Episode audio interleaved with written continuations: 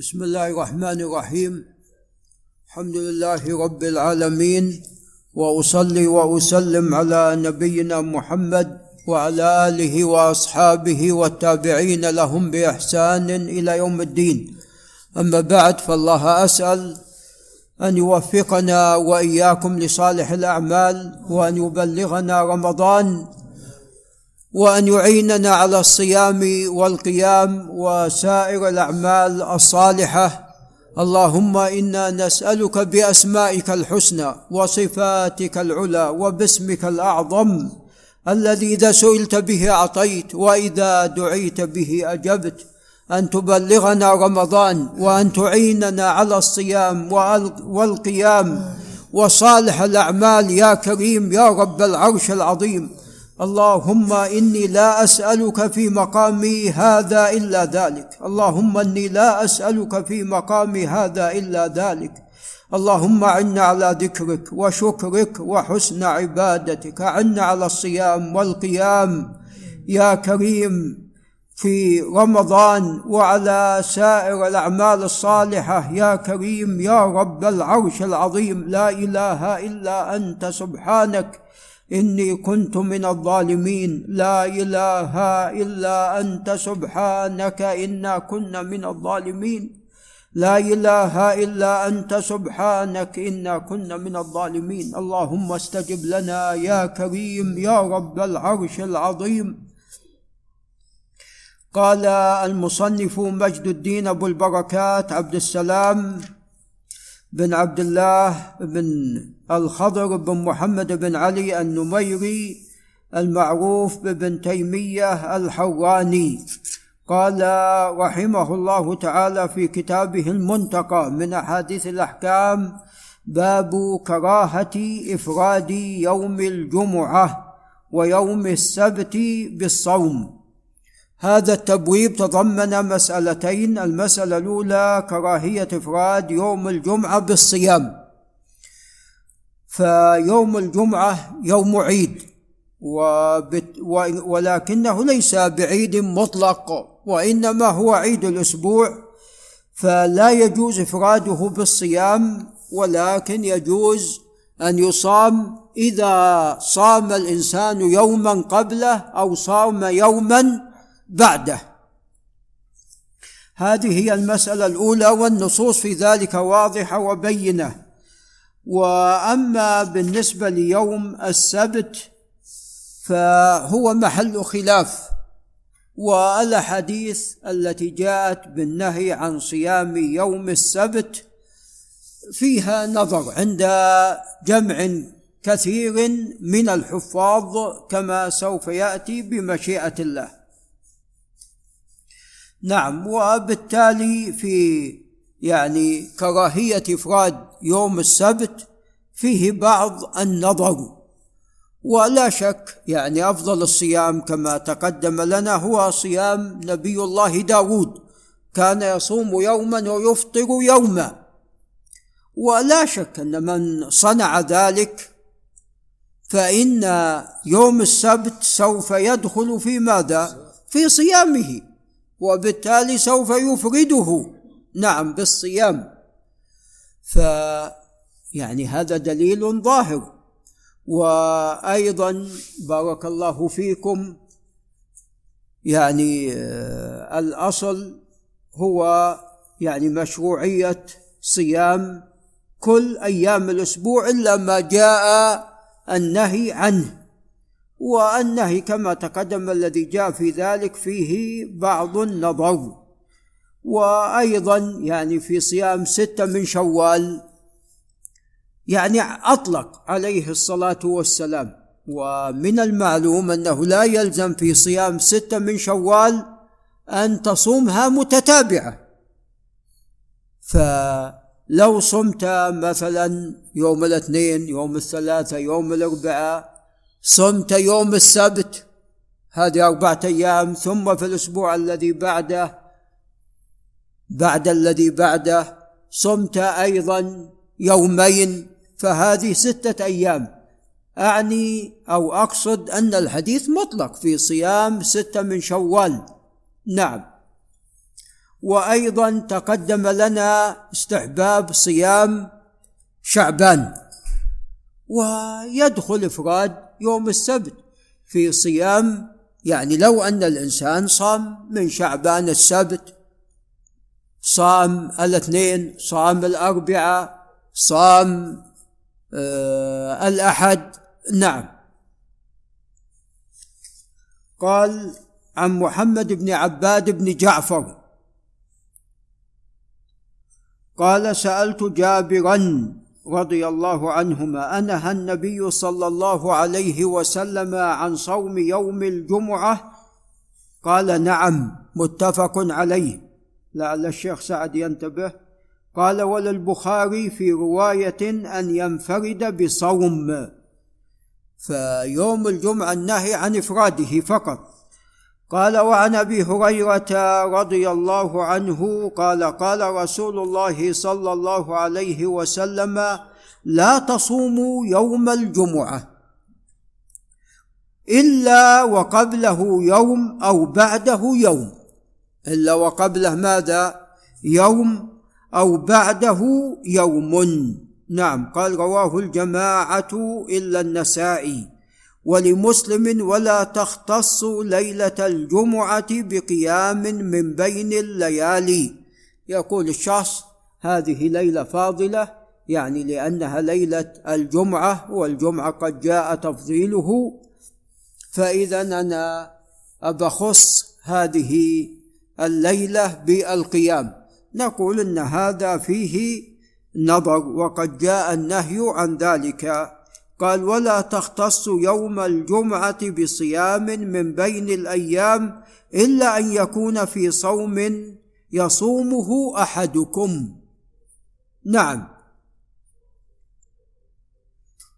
يعني شخص يصوم شعبان؟ نعم. يصوم ثلاثة الأيام أيام البيض؟ نعم. فيدخل صيام الجمعة في ذلك. قال ولأحمد يوم الجمعة يوم عيد.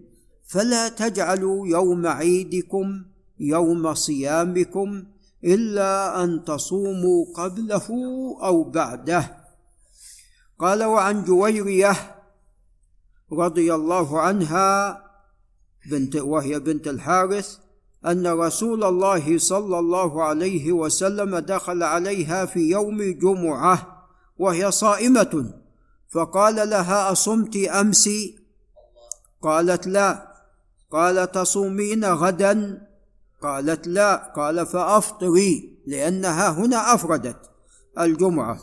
رواه أحمد والبخاري وأبو داود. وهو دليل على أن التطوع لا يلزم بالشروع. بعض أهل العلم يقول أن التطوع يلزم بالشروع.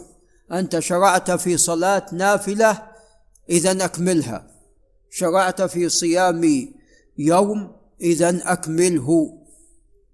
والصواب خلاف ذلك. لا بما أن المسألة نافلة فلو شرعت فيها ثم أردت أن تبطلها فلا بأس لأنه لا يلزمك صيام هذا اليوم لأنه نافلة ولا يلزمك هذه الصلاة لأنها نافلة. نعم وهنا قال يعني هي شرعت لأن دخل عليها وهي صائمة. فعندما لم تصم يوما قبله ولن تصوم يوما بعده فقال أفطري. قال وعن ابن عباس رضي الله عنهما أن النبي صلى الله عليه وسلم قال لا تصوموا يوم الجمعة وحده. وهذا ضعيف رواه أحمد. قال وعن جنادة الأزدي. قال رضي الله عنه دخلت على رسول الله صلى الله عليه وسلم يوم جم في يوم في يوم جمعة في سبعة من الأزد ومن الأزد غامد وزهران وبل أحمر وبل أسمر نعم والبقوم كل هؤلاء من الأزد. قال في يوم جمعة في سبعة من الأزد. أنا ثامنهم وهو نعم. وأيضا جزء من الدواسر أيضا من الأزد نعم في يوم جمعة في سبعة من الأزد أنا ثامنهم وهو يتغدى. فقال هلم إلى الغداء؟ فقلنا يا رسول الله إنا صيام. فقال أصمتم أمس؟ قلنا لا. قال فتصومون غدا؟ قلنا لا. قال فأفطروا. فأكلنا معه. فلما خرج فلما خرج وجلس على المنبر دعا بإناء من ماء فشرب وهو على المنبر. والناس ينظرون يريهم أنه لا يصوم يوم الجمعة. رواهما أحمد. وجناد قد اختلف في صحبته جناد قد اختلف في صحبته. قال وعن عبد الله بن بسر عن أخته واسمها الصمه أن رسول الله صلى الله عليه وسلم قال لا تصوموا يوم السبت إلا فيما افترض عليكم. ظاهر هذا الحديث أنه لا يجوز صيام يوم السبت مطلقا إلا فيما افترض. يعني حتى لو جمعته إلى ماذا؟ إلى يوم آخر. ما لم يكن فريضة فلا يجوز. وبالتالي من منع من الصيام يوم السبت على الإطلاق إلا في رمضان فقد أخطأ. لأن النصوص جاءت بخلاف ذلك. وتقدم يعني أن عندما يصوم الإنسان يوم يفطر يوم راح يدخل يوم السبت. وصيام ستة من شوال قد يدخل أيضا يوم السبت. نعم. وصيام شعبان أكثره جزما يدخل ولا ما يدخل؟ جزما يدخل لأن قطعا أن السبت موجود آه، بشعبان. نعم. موجود في كل أسبوع يوم السبت.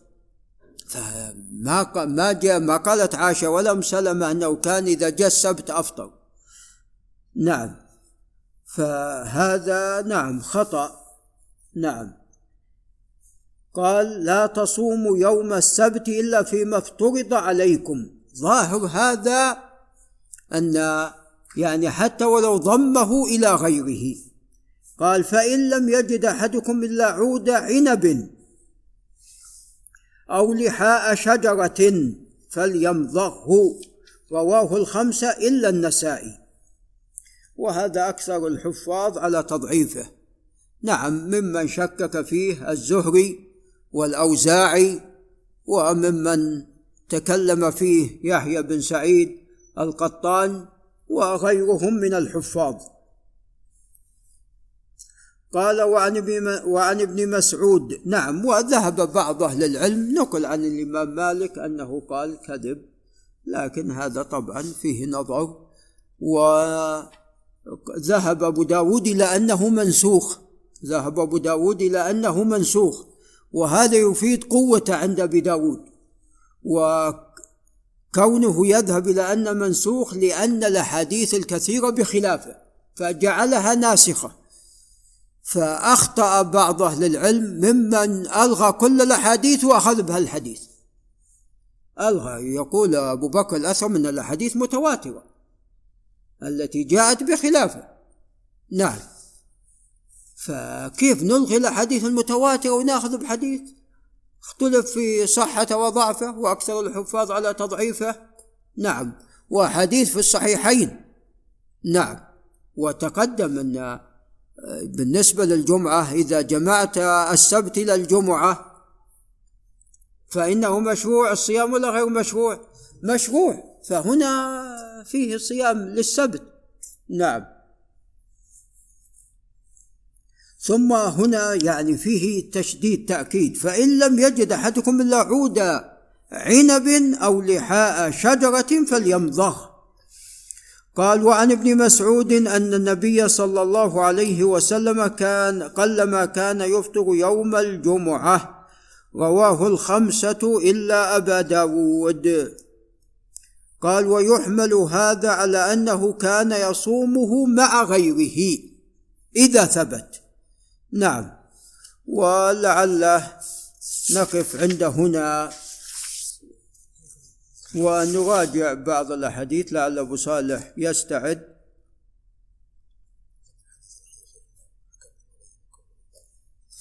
نعم. إذا الحديث حديث ابن مسعود ضعيف. حديث ابن مسعود الأخير حديث ضعيف ولا يصح. أعطنا حديث ابن عباس السابق لا تصوموا يوم الجمعة وحده وهو أيضا ضعيف.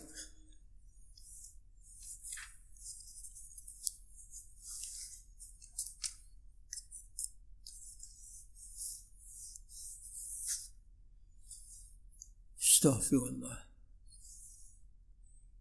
وين الأستاذ محمد علام؟ تفضل لك إذا أردت أن تقهوي. بما أن أبو إبراهيم جاء الحمد لله. أمم.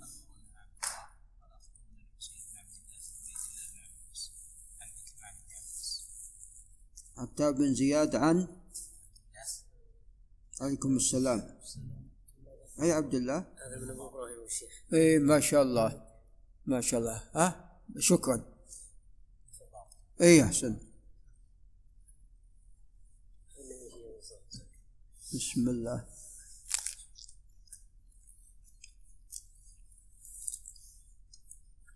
عن عبيد الله عن الحسين. قال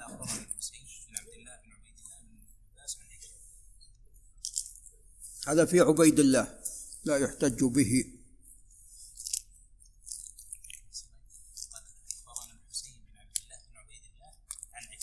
إيه حسين بن عبيد الله.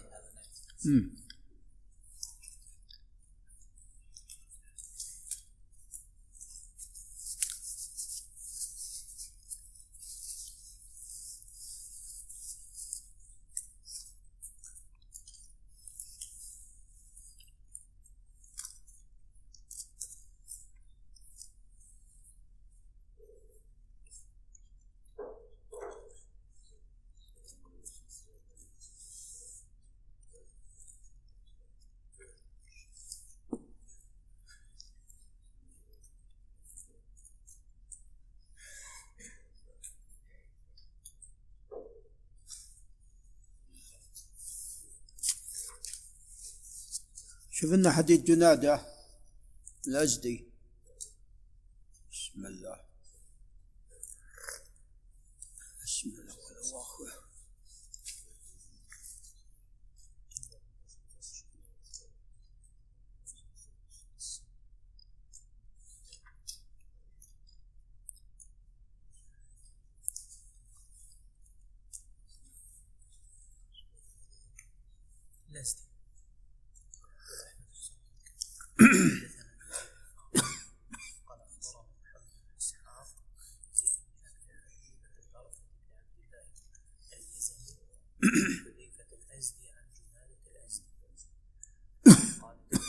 خلاص. جزاك الله خير. يزيد بن هارون عن محمد بن إسحاق. عن يزيد بن أبي حبيب. ما قال حدثنا.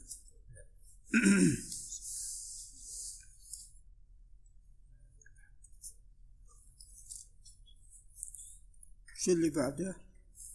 يزيد عن حذيفة الأزدي. إيه. مرثد اليزني. ما نسبه ميه مرثد اليزني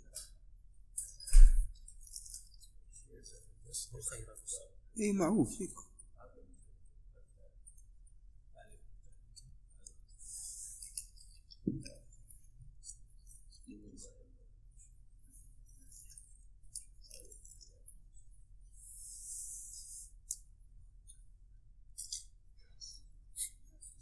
شكرا.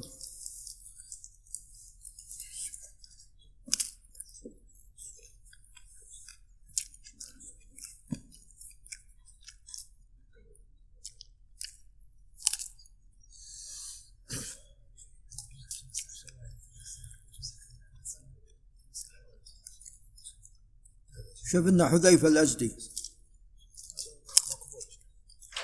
إيه ليس بالمشهور.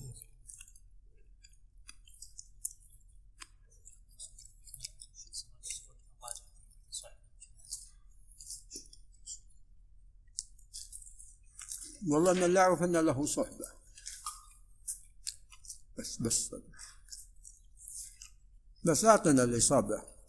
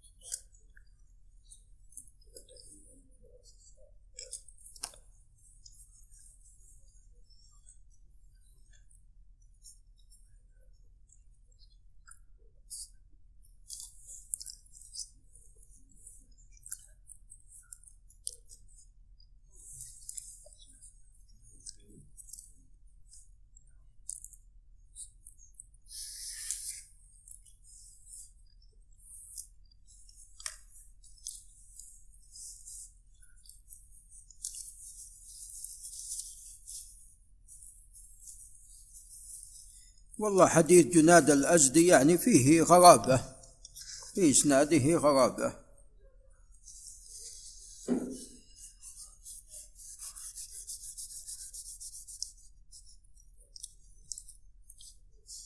أعطنا حديث ابن مسعود.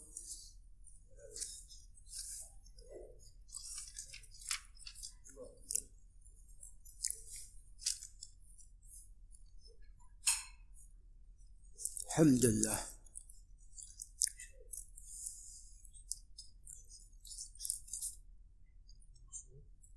أه.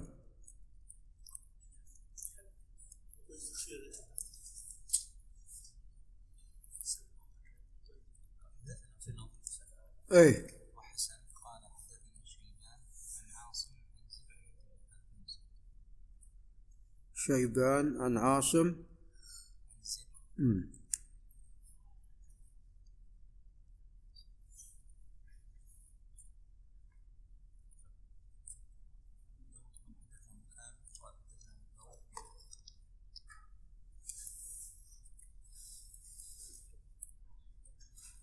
قال الترمذي.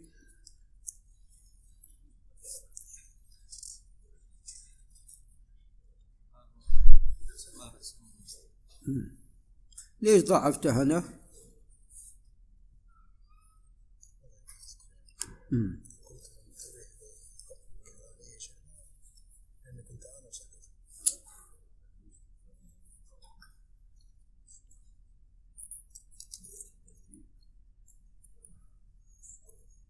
والله هذا إسناد حسن اللي كان في شيء آخر.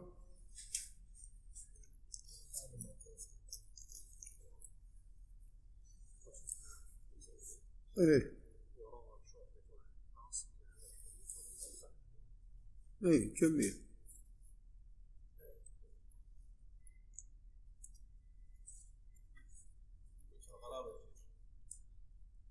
وجه الغرابة بالسابق محمد بن إسحاق عن يزيد بن أبي حبيب عن مرثد بن عبد الله اليزني. فهذا وجه الغرابة الإسناد. حتى تقصد أنت بالنسبة للترمذي. يعني كون أن آه، تفرد شيبان الظاهر برفعه عن عاصم ورواه شعبة عن عاصم فوقفه. كذا رواه شعبة. إذا الصواب بالوقف لأن شعبة أحفظ من شيبان إذا الصواب بالوقف في حديث ابن مسعود.